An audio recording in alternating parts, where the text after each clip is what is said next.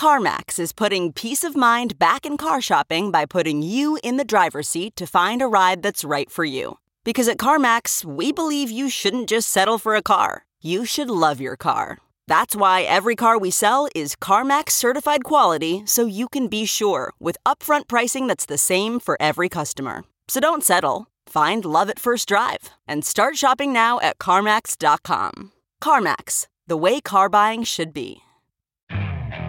Okay, picture this. It's Friday afternoon when a thought hits you. I can spend another weekend doing the same old whatever, or I can hop into my all new Hyundai Santa Fe and hit the road.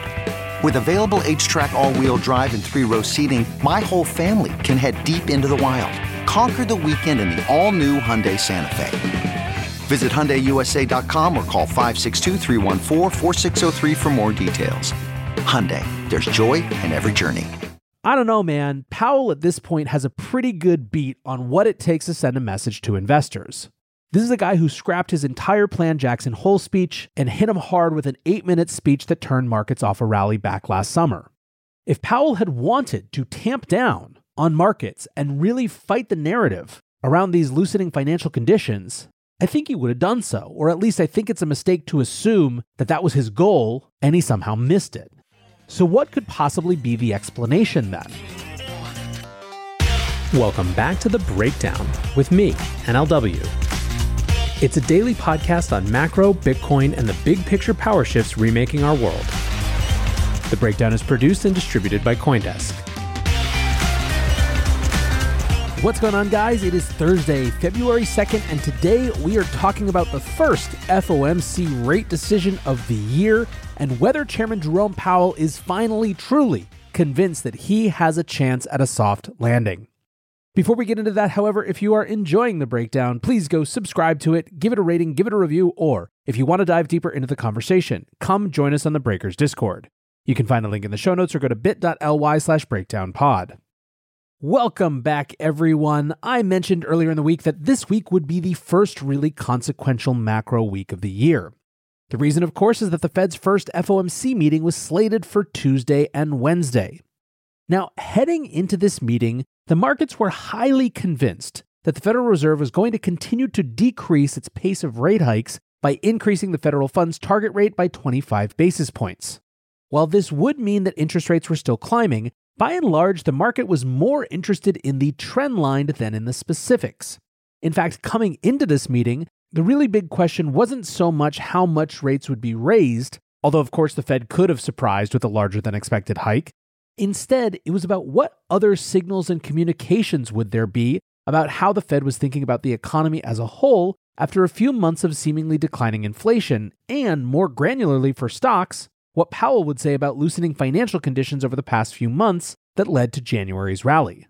Specifically, markets were waiting to see if Powell would seek to stamp out the enthusiasm, or would he strike a different tone? So, what did we get? As expected, the FOMC decided to increase their policy interest rate by 25 basis points, bringing the target range to 4.5 to 4.75%.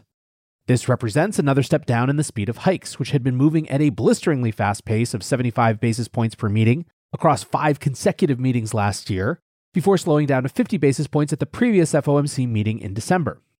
Chairman Powell said shifting to a slower pace will better allow the committee to assess the economy's progress towards our goals as we determine the extent of future increases that will be required to attain a sufficiently restrictive stance. Alongside this, Chairman Powell confirmed that quantitative tightening policy would remain steady, rolling Treasury bonds off the Fed's balance sheet as they mature. Now, when it came to that all important question of what the tone would be, Powell's speech was definitely lacking in the sort of hawkish tone that some pundits were predicting. His prepared remarks remained pretty similar to December's speech with no additional flourishes. He hit the same major notes that we've heard before. The labor market remains too tight. Although wage growth appears to be moderating, the labor force participation rate hasn't improved. Inflation remains far too high, but longer term inflation expectations continue to be well anchored.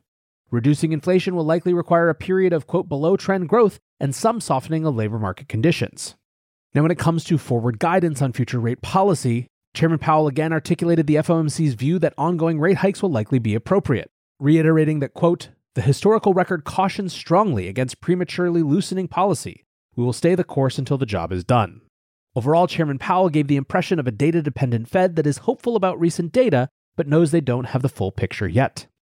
So let's now dig a little deeper into the specific areas of discussion, and let's kick it off with the one that has loomed large for the last year inflation. In the discussion, Powell clearly recognized the improving situation regarding inflation, saying, quote, the inflation data received over the past three months shows a welcome reduction in the monthly pace of increases. While recent developments are encouraging, we will need substantially more evidence to be confident that inflation is on a sustained downward path. Regarding recent data showing a looming risk of recession, Powell said, that disinflationary process that you now see underway is really at an early stage. He noted that much of the moderation in inflation appears to be simply due to desirable effects like supply chains becoming more functional. Now, while overall headline inflation is clearly moderating, Powell continued to point to non housing services inflation as evidence that there is still more work to do.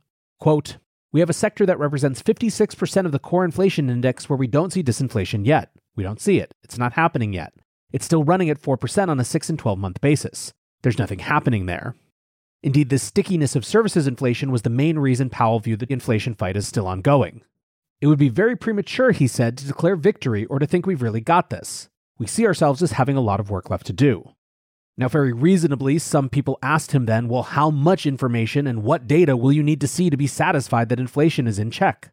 To that, Powell responded, I don't think there is going to be a light switch flipped. I think it's just an accumulation of evidence. And when it comes to any sort of pivot, Powell said that the Fed's base case is a slow disinflationary period, where it will not be appropriate to cut rates until at least the end of the year. Next topic what about labor markets? Concerns about tightness in the labor markets have been at the very forefront of Powell's communications about how the Fed thinks about where the economy is headed and how they might need to evolve their policies. Specifically, persistent tightness has given them the confidence to stay the course with their tightening cycle, and has also made them, I think, more convinced that there is still room for a soft landing that doesn't involve some sort of brutal recession. Yesterday morning, the Job Openings Turnover Survey, or JOLTS data, was released, showing the ratio of job openings to unemployed workers had moved back to 1.9. Although this ratio has previously been used as key evidence of labor market tightness by Powell, yesterday he dismissively called the data volatile. Instead, he continued to categorize the labor market as, quote, too tight, citing high levels of job creation and a high rate of quitting. He did acknowledge a slowdown in wage growth as an early sign of labor market loosening. Asked whether he agreed with Vice Chair Lael Brainard's recent comments that she doesn't see any evidence of a wage price spiral, Powell confirmed the Vice Chair's assessment but added, once you see it, you have a serious problem. That's what we can't allow to happen. And then let's talk about those loosening financial conditions. This was, of course, one of the biggest narratives heading into this FOMC meeting. Longer term Treasury bond rates, along with mortgage rates, have been falling since October, while U.S. equity markets have been on a continual march higher. Financial conditions indices now stand at comparable levels to when the Fed began their rate hikes back in March last year, after one of the most rapid periods of loosening observed in the 40 year history of the measurement. When asked if these loosening financial conditions make the Fed's job harder, Chairman Powell said, quote, it is important that overall financial conditions continue to reflect the policy restraint that we're putting in place in order to bring inflation down to 2%.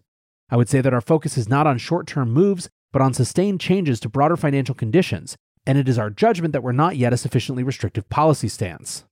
He then added even more softness to these statements, though, by asserting that, quote, many things affect financial conditions, not just our policy. He said that the FOMC will take into account a multitude of factors in setting policy, not just financial conditions. I think this discussion, in many ways, was the most significant of the entire day. This is a major shift in language from December when Fed officials described the rapid loosening of financial conditions as unwarranted, and even from the beginning of the month when they talked about stock market exuberance as being a major threat to the implementation of Fed policy. We'll get to why I think this might be in just a minute. Now, perhaps to be expected given the broader political climate, there were a number of debt ceiling questions. Much to the disappointment of some pundits, the topic of whether or not the Fed would accept the hypothetical trillion dollar platinum coin as a deposit from the Treasury was not specifically engaged with. However, on the topic of the debt ceiling, Chairman Powell said, quote, There's only one way forward here, and that is for Congress to raise the debt ceiling so the United States can pay all of its obligations when due. Any deviations from that path would be highly risky. No one should assume that the Fed can protect the economy from the consequences of failing to act in a timely manner. Now, another interesting discussion was that someone brought up Nick Timiraos' recent article on whether the Fed's models were broken. The Wall Street Journal's Nick Timiraos explored discussions among Fed staff in an article this week suggesting that some of the long-standing economic models common in central banking were being questioned behind closed doors. One of those in particular was the relationship between labor market tightness and inflation. Steve Liesman of CNBC put the question directly to Chairman Powell, asking, I'm wondering if you've considered the idea that your understanding of the inflation dynamic may be wrong, and it's possible to achieve inflation reduction without a surge in unemployment. In response, Powell spoke to the still elevated inflation visible in the non-housing services sector and said, quote, "You're not going to have a sustainable return to 2% inflation in that sector without a better balance in the labor market. I don't know what that will require in terms of increased unemployment. There are a number of dimensions through which the labor market can soften." He followed that up saying, "I still think there's a path to getting inflation back down to 2% without a really significant economic decline or a significant increase in unemployment." He then went on to explain that this period of inflation was unlike previous episodes, driven largely by constrained supply chains driving high goods inflation. No one really knows, he said. This is not like other business cycles in so many ways. This is not a standard business cycle where you can look at the last 10 times there was a global pandemic and we shut the economy down. It's unique. Certainty is just not appropriate here. Lastly, when it came to forward guidance, Powell was pretty evasive when questioned on how many additional rate hikes we can expect. Instead, he simply referred to his previous comment that ongoing rate hikes would be appropriate, while also noting that, quote, we're going to be looking carefully at the incoming data between now and the March meeting and the May meeting. I don't feel a lot of certainty about where the terminal rate will be. When asked how he views the balance of risk between backing off early or hiking too much, Powell said it's very difficult to manage the risk of doing too little and finding out in 6 to 12 months that we were actually close but didn't get the job done. Still, he added, we have no incentive and no desire to over tighten. Join Coindesk's Consensus 2023 the most important conversation in crypto and Web3, happening April 26th through 28th in Austin, Texas. Consensus is the industry's only event bringing together all sides of crypto, Web3, and the metaverse. Immerse yourself in all that blockchain technology has to offer creators, builders, founders, brand leaders, entrepreneurs, and more. Use code BREAKDOWN to get 15% off your pass. Visit consensus.coindesk.com or check the link in the show notes.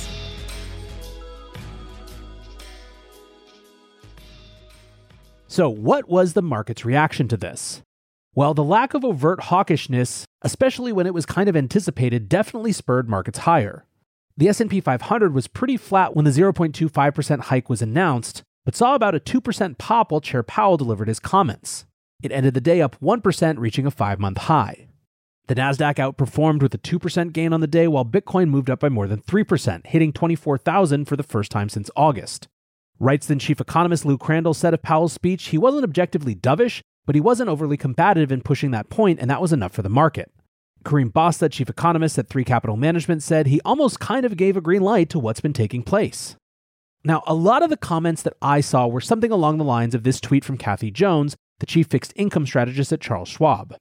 Seems like Powell flubbed this one, meant to send a cautious, hawkish message, but ended up doing the opposite. Macro Alf said something similar. Today, he writes, we got very important news. Markets don't believe Powell at all. Powell's main job today was to push back against easier financial conditions. He didn't nearly push back enough, and so markets are now rallying hard in his face. The thing is, this won't stop unless data comes in very hot, OMG, the Fed will turn hawkish again, or data comes in recessionary like, OMG, this is not a soft landing. In the meantime, the window for the misplaced soft landing narrative is now extended. Picture this the first innings of a recession always look like a soft landing, as growth and inflation come down, but not to alarming levels yet, exactly like today. And as markets myopically embrace this soft landing narrative, Powell's lack of pushback against easier financial conditions adds fuel to the fire. Taking a deeper look at what Powell actually said, one big message becomes increasingly clear markets don't believe him. Now, I'm not commenting on whether Alf is right or wrong about the idea that a soft landing is not possible and that this looks just like the early stages of a recession. But I do think it's interesting his assertion that Powell's main job today was to push back against easier financial conditions. This echoes Kathy Jones' assumption that she knows what Powell was trying to do as well, meant to send a cautious, hawkish message. I don't know, man. Powell at this point has a pretty good beat on what it takes to send a message to investors. This is a guy who scrapped his entire plan Jackson Hole speech and hit him hard with an eight minute speech that turned markets off a rally back last summer. If Powell had wanted to tamp down on markets and really fight the narrative around these loosening financial conditions, I think he would have done so. Or at least I think it's a mistake to assume that that was his goal and he somehow missed it. So, what could possibly be the explanation then? Here's the take of just one podcaster. I think Powell has always conceptually wanted a soft landing. He certainly talked about it lots. But I'm not totally sure he actually thought it was possible. What he's always been sure about is that he didn't want to be Arthur Burns, the Fed chair who took his foot off the brake too soon and let inflation run all over the 1970s. Indeed, if the choice was Burns or Volcker, it was Volcker all the way. I think that for a lot of last year, Powell thought that they were going to have to drive a recession to get demand down enough that it would combat supply chain issues. I think Powell has always believed that the causes of this inflation weren't something that he had done, and so weren't something that he could control. And so that he had to come at the problem with the brute force of demand destruction, which was the only tool in his arsenal. So, yes, the soft landing last year for him was a nice narrative, but it might have just been that a narrative, because you're not allowed to say we got to cause a recession to get this thing done. However, what Powell is flirting with now is the idea that inflation really might be coming down, and labor markets might really be weakening but not totally faltering. And the stock market, for all their bitching, is fine. And so maybe, just maybe, that soft landing is actually on the table in a way that he didn't think was possible last year. And if that's the case, if his soft landing spidey sense is tingling, then this might be exactly the sort of toe the line speech that he wanted to deliver to keep nudging towards that possibility. Could be wrong, but to me, that's the most rational read of this, as opposed to he just screwed it up. At the end of the day, only time will tell, but we will certainly be here to watch when it does. I appreciate you guys listening as always, and until tomorrow, be safe and take care of each other. Peace. You can probably treat yourself to an ad free upgrade, or at least grab an extra latte. After getting a Chime checking account with features like fee free overdraft up to $200 with SpotMe, no minimum balance requirements, and no monthly fees. Open your account in minutes at chime.com slash goals24. That's chime.com slash goals24. Chime. Feels like progress. Banking services and debit card provided by Bancorp Bank NA or Stride Bank NA. Members FDIC. SpotMe eligibility requirements and overdraft limits apply.